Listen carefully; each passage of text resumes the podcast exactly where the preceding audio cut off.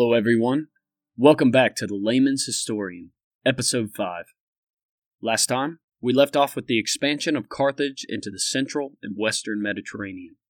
We discussed how Carthage gained territory throughout North Africa, Sardinia, Corsica, the Balearic Islands, along the southern coast of Spain, and in western Sicily, through the judicious use of trade influence, cultural bonds, far-sighted diplomacy, and concentrated military force. We also saw how the Carthaginian navy turned the western Mediterranean into a virtual Punic Sea by enforcing peace and security in trade operations, and how great explorers such as Himilco and Hanno the Navigator expanded Carthage's reach into the Atlantic Ocean. Today, we turn our attention back to the Mediterranean, specifically to the enigmatic island of Sicily. I had originally intended to cover all of the Sicilian Wars in this episode, but I think that in order to follow Carthage's activities in Sicily, we first need to discuss the background of Sicily and the Greek world surrounding it. So, in this episode, we will be primarily talking about the Greeks and their influence in Sicily, setting the stage for the struggles between Carthage and Syracuse to come. If you have a chance to look at a map of Sicily, Greece, and Italy, it would probably be helpful before we continue. For starters, Sicily is the largest island in the Mediterranean, being almost exactly 10,000 square miles in size. It is triangular in shape, which is why it was given its ancient nickname, Trinacria. It is also the reason why the ancient Greek symbol for Syracuse was the Triskelion, three concentric legs centered around a stylized head of Medusa, the Greek monster who had snakes for hair. The terrain in Sicily is mostly hilly and mountainous, with several substantial mountain ranges, including the Madonie and Nebrodi ranges in the northeast of the island. Sicily also has a large number of active volcanoes, with the famed Mount Etna, the largest active volcano in Europe, casting its shadow over the southeastern portion of the island. Mount Etna has been active since the time of the Greeks, and in Greek mythology, the god Hephaestus, god of smiths and metalworking, had his forge on the slopes of Etna. Due to this volcanic activity, the soil in Sicily is extremely fertile and has been extensively cultivated since ancient times.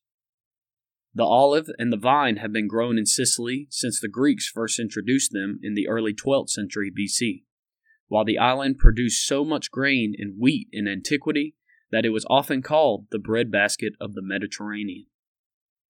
Besides these advantages in natural resources, Sicily is geographically directly in the center of the Mediterranean. Blessed with a superb strategic position between Italy, North Africa, Greece, and Spain, it has for centuries been the crossroads of the empires that have fought and traded over the Mediterranean Sea.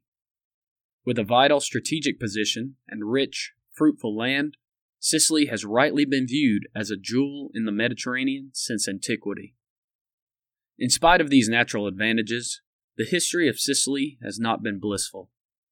Rarely have the native Sicilians been able to direct their own affairs, and, like the Promised Land in the Middle East, Sicily has for the most part been dominated by the stronger powers surrounding her.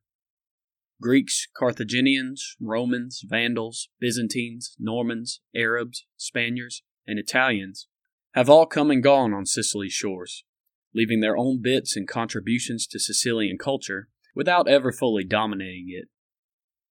Although this has made Sicily something of a cultural melting pot, it has also left the island scarred with the memory of centuries of dominance by foreign empires. Save for brief periods during the Greek regime of Syracuse in the early 500s BC and the Norman kingdom of Sicily in the 1100s AD, which, by the way, would be worth a podcast series in and of itself, since it is one of the enthralling yet forgotten stories of history. Sicily has historically proved to be little more than a valuable bargaining chip.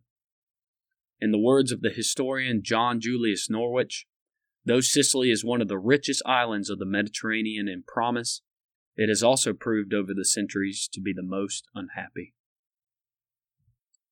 Even at this early point in our story, Sicily contained a patchwork quilt of peoples and cultures. Like we saw last time, the western portion of the island had been long held by the Phoenicians, who established coastal colonies such as Motya and Panormus.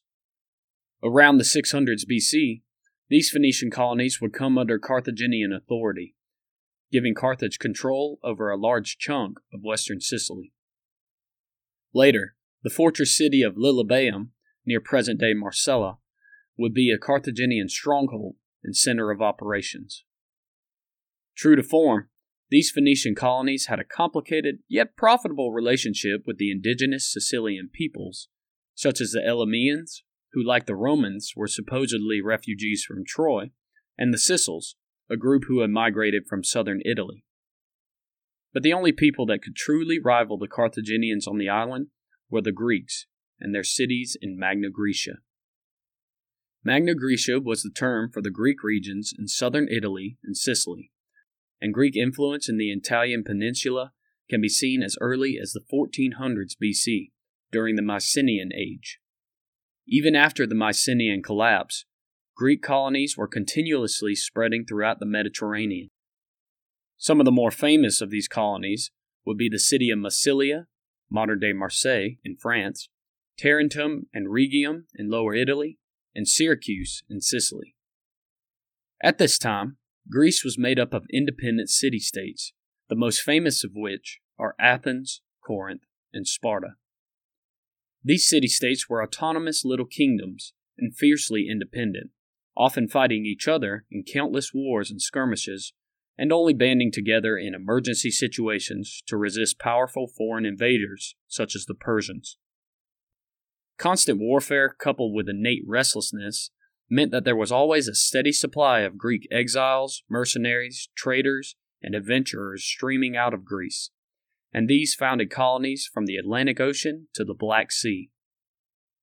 Besides their penchant for quarreling, the Greeks had a curious way of viewing themselves as a people. Being a Greek was more of a cultural than a national identity, and the ancient Greek world was more of an idea than a strict ethnic group. Hellas, the ancient name for the Greek mainland, was obviously the main source of Hellenes, or Greeks, but the Hellenic world extended throughout literally every corner of the Mediterranean Sea. People of mixed Hellenic and native stock were still viewed as fully Greek, while even people who didn't have a drop of Greek blood in their veins were considered Greek if they spoke Greek and embraced Grecian culture. Not to say that the Greeks had an egalitarian society of equals, Anyone who was not a Greek was automatically a barbaros, or barbarian, a Greek word meaning the exact opposite of the title citizen, which was the penultimate term for belonging in the Greek world. Apparently, the Greeks made this word up to describe how they thought other people's languages sounded, since to the Greeks it sounded like the foreigners were constantly saying bar bar, similar to our English term blah blah. In fact, Barbarian in Greek is often used to describe how other peoples had such incomprehensible languages. Although this may sound a smidge snooty, the Greeks were an equal opportunity name caller, and they called the Phoenicians, Carthaginians, Persians, Egyptians, and Romans, all highly sophisticated and civilized empires in their time, barbarians. Curiously, the Romans, who had an almost ridiculous cultural inferiority complex, seem to have taken the Greek name calling to heart and modeled many, but not all, of their cultural institutions on Hellenic models, proving that words really do hurt even world conquerors. Unfortunately for the rest of the world, the Greeks were that annoying guy at school who both talked a big game and backed it up. Greece produced some of the most brilliant and legendary scholars of all time, in all fields, including science, philosophy, physics, mathematics, geography, history, and a host of others. Some names that an ancient Greek apologist could drop would be Plato, Aristotle, Archimedes, Pythagoras, Ptolemy, Hiero, Hippocrates, and Empedocles of Acragas, who accidentally fell into Mount Etna during a scientific field trip. Greek writers and authors also dominated the scene, and it is often due to the works of men like Thucydides, Strabo, Herodotus, Xenophon, Plutarch, and Polybius that we know as much as we do about the ancient world. Of course, there are also the famous poets such as Homer and playwrights like Sophocles, and other numerous examples of Greek intellectual prowess.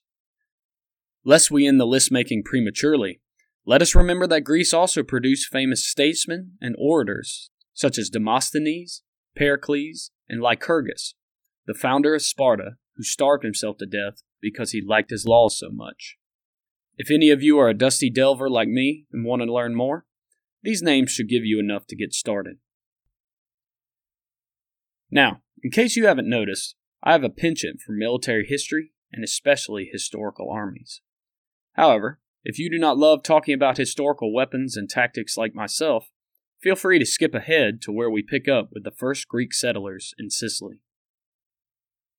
Not content with merely excelling in these other fields, the Greeks were also foremost in military thinking and tactics for nearly 500 years between the 8th century BC and the 3rd century BC.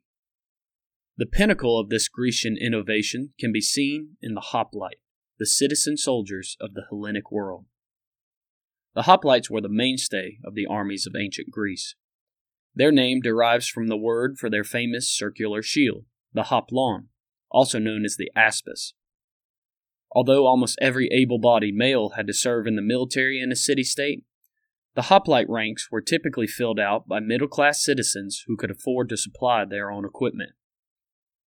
This equipment included a bronze muscled breastplate or a lighter linen breastplate known as a linothorax. Surprisingly, linen armor is often very effective in dissipating the force of blows and guarding against missiles, while being both cheaper to make and cooler to wear. In addition to his breastplate, a hoplite would have a bronze helmet that often fully encompassed his head, as famously exhibited in the very popular Corinthian helmet, which is the helmet we most often see in depictions of ancient Greek soldiers. Other helmet varieties were used besides the Corinthian, though, the Chalcidian and Attic helmets being other popular models. I would recommend you look up a picture of these helmets, since they are often intricately decorated with beautiful metalwork. The hoplite also wore bronze greaves, but his most renowned gear was his hoplon shield. This shield was approximately three feet in diameter and consisted of a layer of wood overlaid with bronze. The shield's large size meant that it could cover the hoplite from his shoulder to his knees, rendering him virtually impregnable. The hoplite also benefited from the revolutionary design for the grip of the shield. Known as the Argive grip, the hoplite would pass his arm through a leather strap on one side of the shield and grasp the handle on the far opposite side. This allowed for the shield's weight to rest along the whole length of the hoplite's arm distributing the weight effectively while also making it unlikely that it would fall off in battle. The hoplite's offensive equipment would be an 8 to 15 foot long spear called a doru and a small short sword known as a xiphos. The spear would have points at both ends, the larger one at the top with a smaller one at the bottom, mostly used for anchoring the spear into the ground. These spear and shield citizen soldiers were also renowned for the formation they fought in, the phalanx. Beginning around the 8th century BC, the Greeks organized their hoplites into a spear wall 8 to 16 men deep. The large hoplon shields would be presented to the front, with each hoplite partially covering his comrade with the left side of his shield. The first rank would level their spears at the enemy, holding them either overarm or underarm as the situation demanded while the next few ranks would project their spears through the gaps between the front rank. This would present a nearly impenetrable wall of spears and shields to the enemy. Once the phalanx engaged the enemy, the back ranks would push with their shields against the backs of their comrades in front, exerting pressure on the enemy line while also keeping their own line steady. The back ranks would also hold their spears at an angle to deflect incoming missiles. Once an opportunity arose, the Greek commander would issue an order for the othismos, a maneuver where the phalanx advanced a number of steps in unison, ideally breaking the enemy line by concentrated force. If the enemy did rout, support units such as the lightly armed skirmishers and cavalry would pursue them and cut them down. Although the phalanx was a phenomenal formation when coupled with the formidable defensive qualities of the hoplite, it had several downsides Notably, the formation could only be used to its maximum potential on flat ground, since in rough terrain the phalanx would break apart and make the individual hoplites vulnerable. Similarly, the weight of the hoplites' equipment and the necessary focus on coordinated, methodical movements made the phalanx less flexible and adaptable to the often rapid changes on the battlefield. The flanks and rear of the phalanx were also often weak spots that an enemy could exploit, since all the effort was put into the forward momentum. The right side of the phalanx was particularly exposed, since there the last men of the line were not covered by anyone to their right, and thus were only partially shielded by their own hoplon. Due to this danger, the right side of the phalanx was often seen as a place of honor on the field, and the majority of the time, the most elite troops were placed here. The hoplites' heavy gear could also be a downside, especially in retreat. Oftentimes, a fleeing hoplite would have to throw away his shield in order to escape a lost field. Thus, returning without your shield was seen as one of the highest dishonors in the Greek world, since it meant that the hoplite had deserted and left his brothers behind. This is also the source of the famous saying Spartan mothers would tell their sons before sending them to battle return with this shield or upon it, meaning either return victorious from the battle or die before deserting. Regardless of these inherent weaknesses, the phalanx formation was the embodiment of the Greek ideal of selfless devotion to the city state. Each man stood shoulder to shoulder with his family and neighbors, trusting his defense to his brother on his right while covering the man next to him with his shield on his left. The whole formation was designed to subvert individual heroics to the will of one unit, and stern discipline and a high degree of mental toughness was required to fight effectively in such a formation. Long after they had ceased to be at the cutting edge of military technology, the hoplite citizen soldiers were still seen as the epitome of Greek courage, manhood, and citizenship. The hoplites and their phalanxes allowed the Greeks to have a disproportionate influence on Mediterranean battlefields compared to the size and population of Greece at this time. Greek armies scored notable victories against much larger foes, such as the Persians in the battles of Marathon and Thermopylae, made famous by the last stand of Leonidas and his 300 Spartans, of which Zack Snyder's 300 movies is a perfectly historically accurate version of events. Insert sarcasm here. Seeing the effectiveness of the phalanx, many non Greeks soon adopted the formation, including the Carthaginians and the Romans, who armed and equipped their citizens in a similar manner to the Greek hoplites around the 7th and 6th centuries BC. Many Greek captains also served as mercenary hoplites overseas. The Greek phalanx would predominate on Mediterranean battlefields until the rise of the Roman legions in the 3rd century BC. With this backdrop of a pan Hellenic world before us, we come back to Greek Sicily. Like I mentioned earlier, the first Greeks to visit Sicily were likely connected with the Mycenaean civilization of Crete in the 1400s BC. Later, as Greek colonies were being established along the coast of Magna Graecia, a group of Corinthians led by a nobleman named Archias founded a settlement called Syraco on the southeastern edge of Sicily. The name was likely chosen since it was similar to that of a nearby swamp. The original settlement was on an island barely a hundred yards from the shore, known as the Ortigia, which, though it was surrounded by the sea, had a lively spring of fresh water. Fun fact the spring supplied the British Admiral Horatio Nelson's entire fleet with water in 1798. In the coming years, Ortigia would contain the Syracusan ruler's palace, fortress, and barracks. Syracuse itself had one of the greatest harbors in the Greek world. Ortygia lies directly across the mouth of the harbor, leaving only a small entrance for ships. However, directly behind Ortygia is a large bay that cuts a deep scoop through the land. This allowed for large numbers of wharves and shipping to operate along the shore, quickly turning Syracuse into a bustling trade port. Indeed, Syracuse was probably one of the few harbors that could come close to rivaling the magnificent natural bay at Carthage. Syracuse was ruled by a number of Greek tyrants during its early years, The term tyrant does not necessarily mean that these rulers were all cruel or oppressive. It was merely the name used for the despot or dictator of a Greek city state. In 485 BC, Gelon, a former cavalry commander who was now Greek ruler of the nearby city of Gela, seized power in Syracuse. An energetic and ambitious ruler, Gelon made Syracuse his capital and transplanted large groups of people from nearby settlements to his new city. Although a capable ruler, he seems to have been something of a snob. Thucydides remarks that he thought the common people were a most unpleasant body in the state. Despite this snobbery, Syracuse prospered under Gelon's rule, becoming extremely wealthy and powerful.